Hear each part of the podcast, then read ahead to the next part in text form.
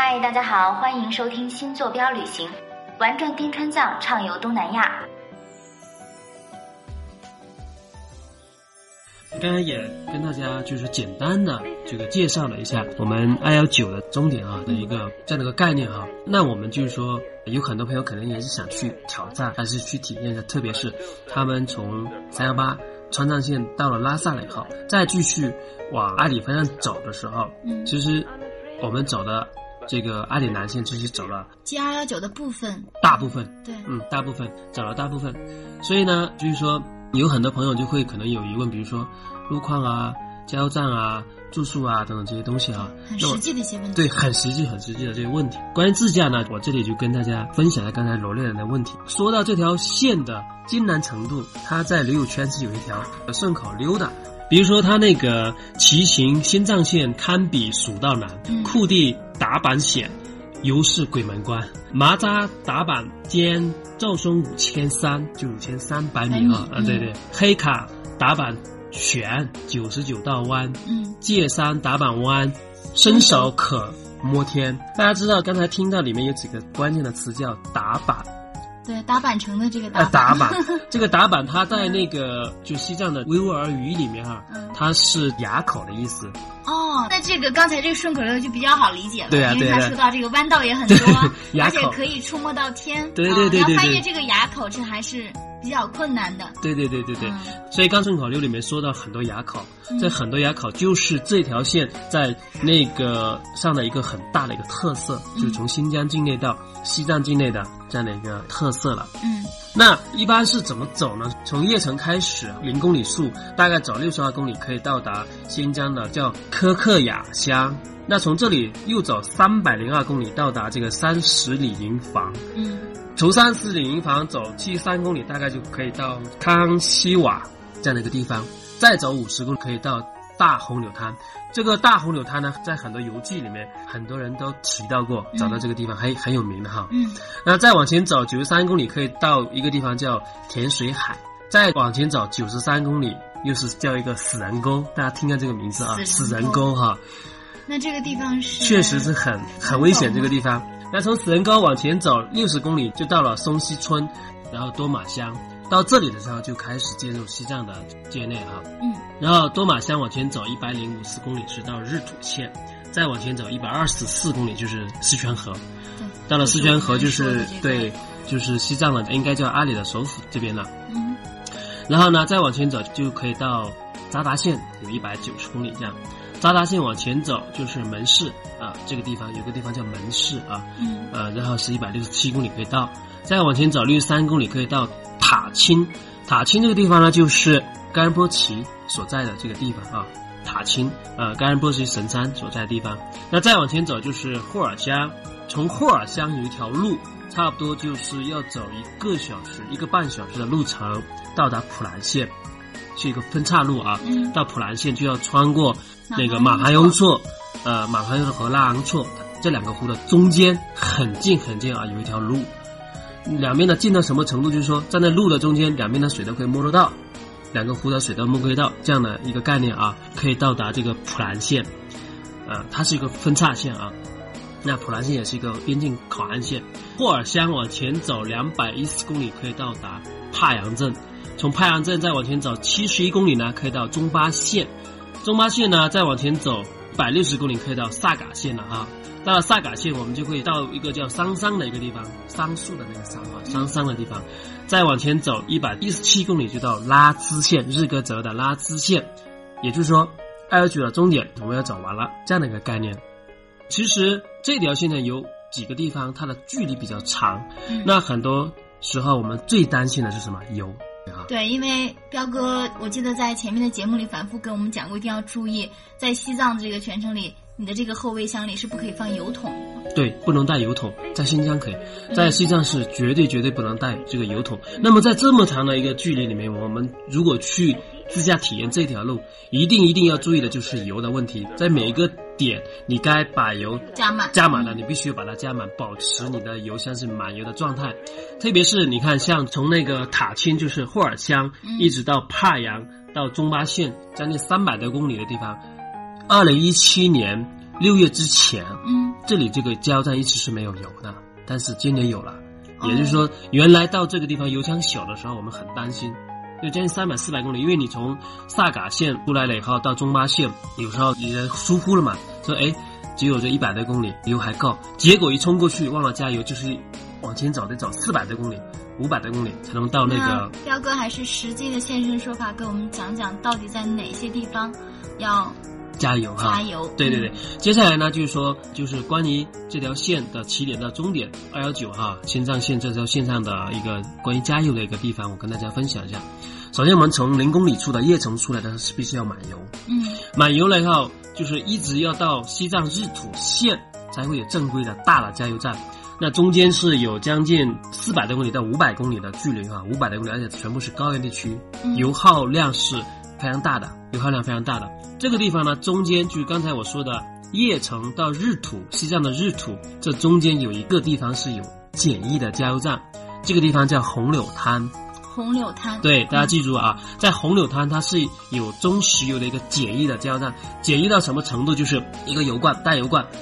就是那种我们车拉那种大油罐放在那边，然后就是给你加油了嘛，有一个工作人员在那里守着，简易到这种程度啊。在三十里营房这个地方，就是从叶城到日土中间啊，还有一个地方叫，就是在大红柳滩之前，嗯有个叫三十里营房这个地方，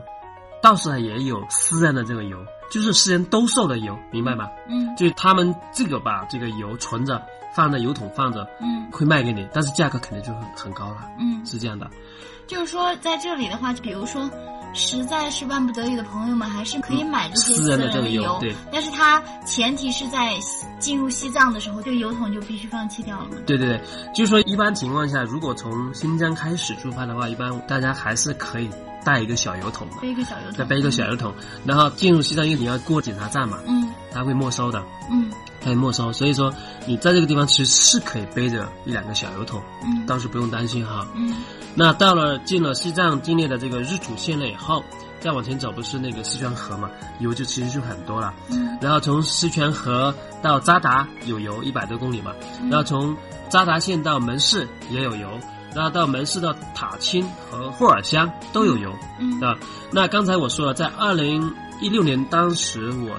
走的时候，在帕阳镇这个地方，嗯就从霍尔乡到帕阳镇不是有将近呃两百多公里嘛？它是有加油站，但是没油，一直没有油。哦但是今年二零一七年啊，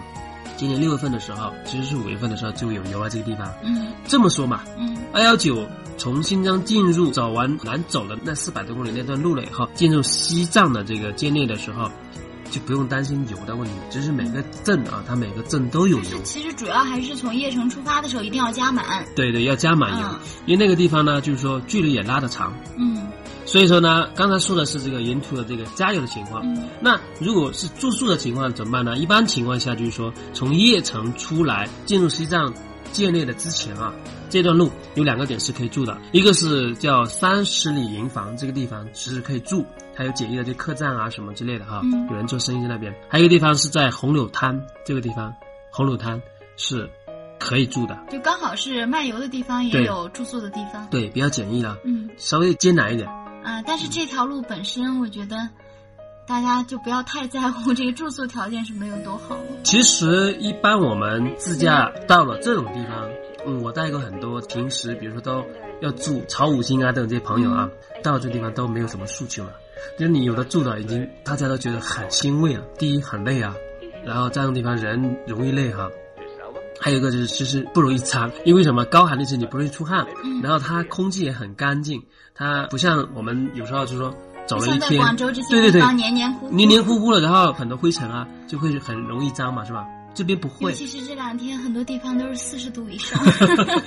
是啊，所以关于住的这个地方，就是说大家在做规划的时候哈、这条路最最要注意的就是从叶城出发的到西藏日土县的这几百公里，嗯。要选择好。我想问一下彪哥，就是嗯、呃有没有一个比较好的规划？比如说我们从新疆出发，一般是选择早上的哪个时间段出来呢？OK，从新疆的叶城出发，哎肯定是早点出来，嗯。一般就是七八点钟你可以出来，因为那时候也天亮的很早。还有一个问题，嗯。整个区域天亮的很晚哦，要到八九点钟、九点钟天还没黑啊。然后呢，一般出来了以后，就是说，比如你早上可以八点出发哈，嗯八点出发，第一天的行程可以建议这样走：第一天你从叶城到三十里营房到红柳滩住下，那第二天从红柳滩经过甜水海、多玛到西藏的日土。可以住在日土，也可以继续往前走，住在西泉河，我们是阿里的首府西泉河啊。但是这一段路呢就有点远，就是五百七十公里。其实住在日土也很好，因为那边可以看一个湖叫班公错。班公错，我相信大家有一些朋友是听说过这个地方，它是一个国际湖啊、有三分之二是我们中国的，有三分之一是印度的，是一个国际湖啊。班公错很漂亮，可以看，所以可以住在日土县。那第三天呢，可以从日土或者是狮泉河往前走，到达扎达县。到了扎达县，就是说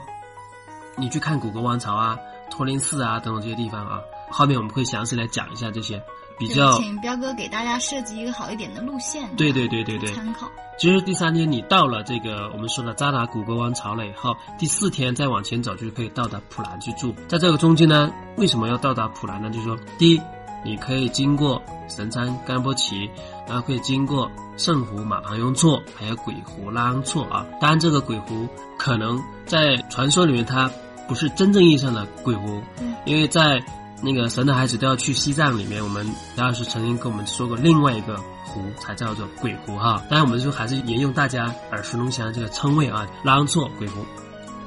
那第五天呢，就是从普兰出来，住到仲巴县或者是萨嘎县，但是就有点远，住到萨嘎县的话，差不多将近六百公里。建议大家就是从普兰出来了以后，可以住到这个中巴县。第六天从中巴县就可以到达日喀则，住在日喀则。日喀则大家知道有扎什伦布寺啊等这些著名的景点哈，但是在这中间有一个地方可能大家不要忘记，就是珠峰大本营定日，因为我们要经过定日的话回到，但是就是要分支了，分支有点远，就是说要从二幺九插到呃三幺八上去，去掉分支嗯，的定制线的珠峰大本营去看。这个还是取决于说大家大家的时间嗯。呃，刚才我就是把从零公里处的叶城到西藏的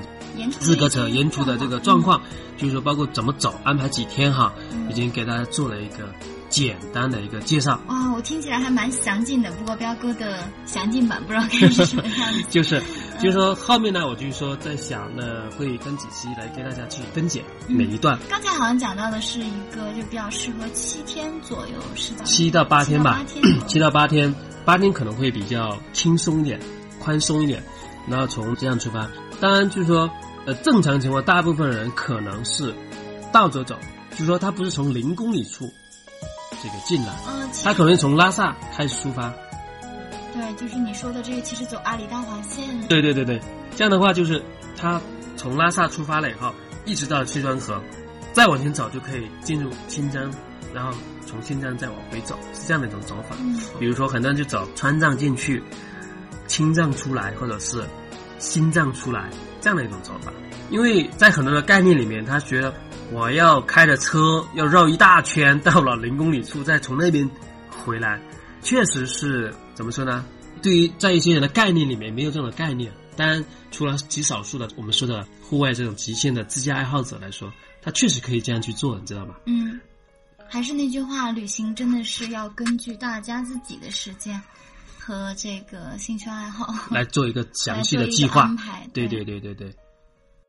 谢谢彪哥的分享。另外呢，我们还有一档深度解读西藏人文历史的节目《神的孩子都要去西藏》，欢迎各位关注订阅。想要一起玩的小伙伴，也可以添加我们的微信六六四八四五三七六六四八四五三七，